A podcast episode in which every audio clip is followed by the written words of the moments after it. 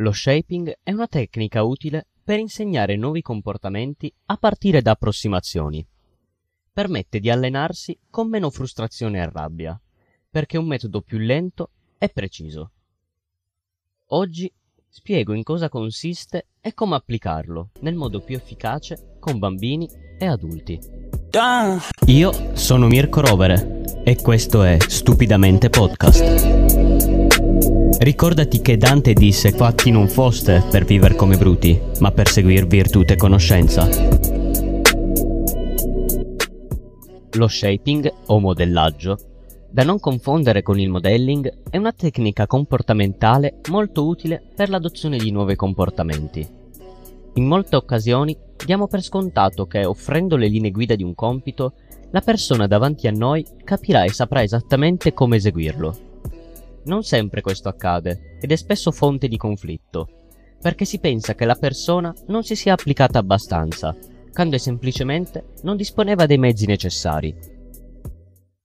Lo shaping è in genere usato con i bambini, ma la sua attenzione può essere efficace anche con gli adulti, perché si basa sul rinforzo e sulla punizione.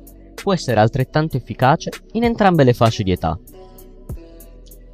È una tecnica volta allo sviluppo di abilità che l'individuo non possiede. Questo sviluppo si realizza attraverso approssimazioni successive al comportamento finale da raggiungere. A mano a mano che queste approssimazioni si avvicinano al comportamento finale, quelle precedenti si estinguono o non si rinforzano. Di solito si definisce un comportamento obiettivo, che però non viene insegnato fin dall'inizio. Si comincia rinforzando tutte le condotte, in cui il tasso di occorrenza deve essere maggiore di zero, in qualche modo relazionate con il comportamento finale. Quest'ultimo non deve essere necessariamente uguale alle condotte rinforzate, ma deve avere con esse un legame di tipo fotografico e funzionale. Una volta rinforzata una determinata condotta, è normale che si verifichi più spesso, perché l'individuo vorrà ottenere il rinforzo. Il passo successivo prevede il rinforzo di un comportamento più vicino a quello finale. Un esempio di modellaggio naturale negli esseri umani è l'acquisizione del linguaggio nel neonato. Quando un bambino incomincia a balbettare i suoi primi suoni, i genitori spesso sono eccitati e quindi rinforzano questi piccoli progressi. Il balbettio non sarà più così importante e il rinforzo di attenzione e affetto non sarà ottenuto da esso. Questo significa che il rinforzo diventa sempre più esigente. Questo avviene successivamente fino a quando il bambino impara a parlare in modo normale. Sarebbe una follia far recitare al bambino una poesia fin da quando è neonato. Allo stesso modo, certe azioni che spesso sono richieste ai bambini dovrebbero essere insegnate tramite modellaggio, con approssimazione e non in altri modi più diretti. Lo shaping è utile quando si vogliono insegnare nuovi comportamenti. Questo si riferisce non solo ad abilità di cui la persona è completamente sprovvista, ma anche condotte sbagliate. Per questo motivo il comportamento può essere modificato in cinque aspetti diversi.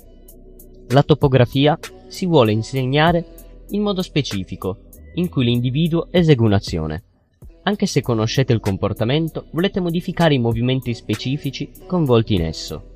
Per esempio, quando una persona pattina con passi corti per non cadere e voi volete che inizi a fare passi più lunghi. Frequenza. Lo shaping è utile anche per aumentare o diminuire il numero di volte in cui viene eseguito un comportamento noto. Si può anche modificare la durata, perché questa tecnica è utile per ridurre o aumentare la durata di un comportamento. Per esempio, si può modellare la quantità di tempo in cui un bambino stia seduto a un tavolo a studiare o in classe. La latenza è il tempo che intercorre tra il verificarsi di uno stimolo e l'emissione di una risposta. Un comportamento può essere modellato per manifestarsi il più rapidamente possibile di fronte a uno stimolo particolare. Questo potrebbe essere applicato quando si insegna a un bambino ad andare in bagno da solo. Si può modellare la forza con la quale un comportamento viene consegnato.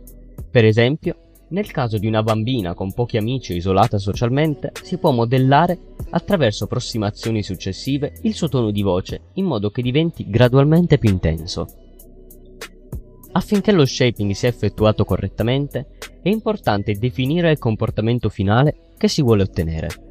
La definizione deve includere parametri come la topografia, l'intensità o la latenza, in modo che le approssimazioni possano essere eseguite correttamente. Diventa molto importante studiare il repertorio individuale della persona per vedere quali condotte assomigliano al comportamento finale. Allo stesso modo, le condotte devono apparire abbastanza da poter essere rinforzate. Queste devono essere simili sia topograficamente sia funzionalmente al comportamento finale. È utile pianificare quanto distanti saranno gli approcci e quanto velocemente si andrà. Non ci sono delle linee guida per questo, quindi la persona che lo amministra lo shaping deve conoscere esattamente le caratteristiche del soggetto. La cautela deve essere usata anche nella scelta degli approcci intermedi e del numero di approcci. A volte le persone rispondono più lentamente di quanto vorremmo, ma dobbiamo essere flessibili e adattarci ai loro processi. Non ci sono linee guida per il numero di rinforzi o la topologia dei rinforzi. È importante essere molto chiari sul fatto che è importante rinforzare l'approccio molte volte, finché non si è sicuri che sia ben stabilito. Non basta rinforzare una volta e passare direttamente ad un altro approccio, la fretta non funziona. È anche molto importante non rinforzare troppo. Se i rinforzi sono eccessivi, non tanto in quantità, ma mantenuti nel tempo, sarà più difficile che compaiano comportamenti più avanzati. Se il passo da un approccio all'altro è stato troppo grande, la persona non sa come farlo. Non bisogna aver paura nel tornare indietro, rinforzare e proporre un altro approccio più vicino. Lo shaping è una tecnica che richiede pazienza. È postulato come uno strumento benefico per insegnare i comportamenti senza ricorrere alla frustrazione o al giudizio sbagliato. Gli adulti, come i bambini, possono non sapere come arrivare a un comportamento finale se il percorso che porta adesso non è suddiviso in parti ben chiare. Il modellaggio permette di insegnare in modo chiaro, conciso e passo dopo passo, risolvendo dubbi in modo sicuro e controllato. Non richiede sforzi enormi perché si fa poco a poco, finché, senza rendersene conto, si sa fare ciò che è stato così difficile da imparare.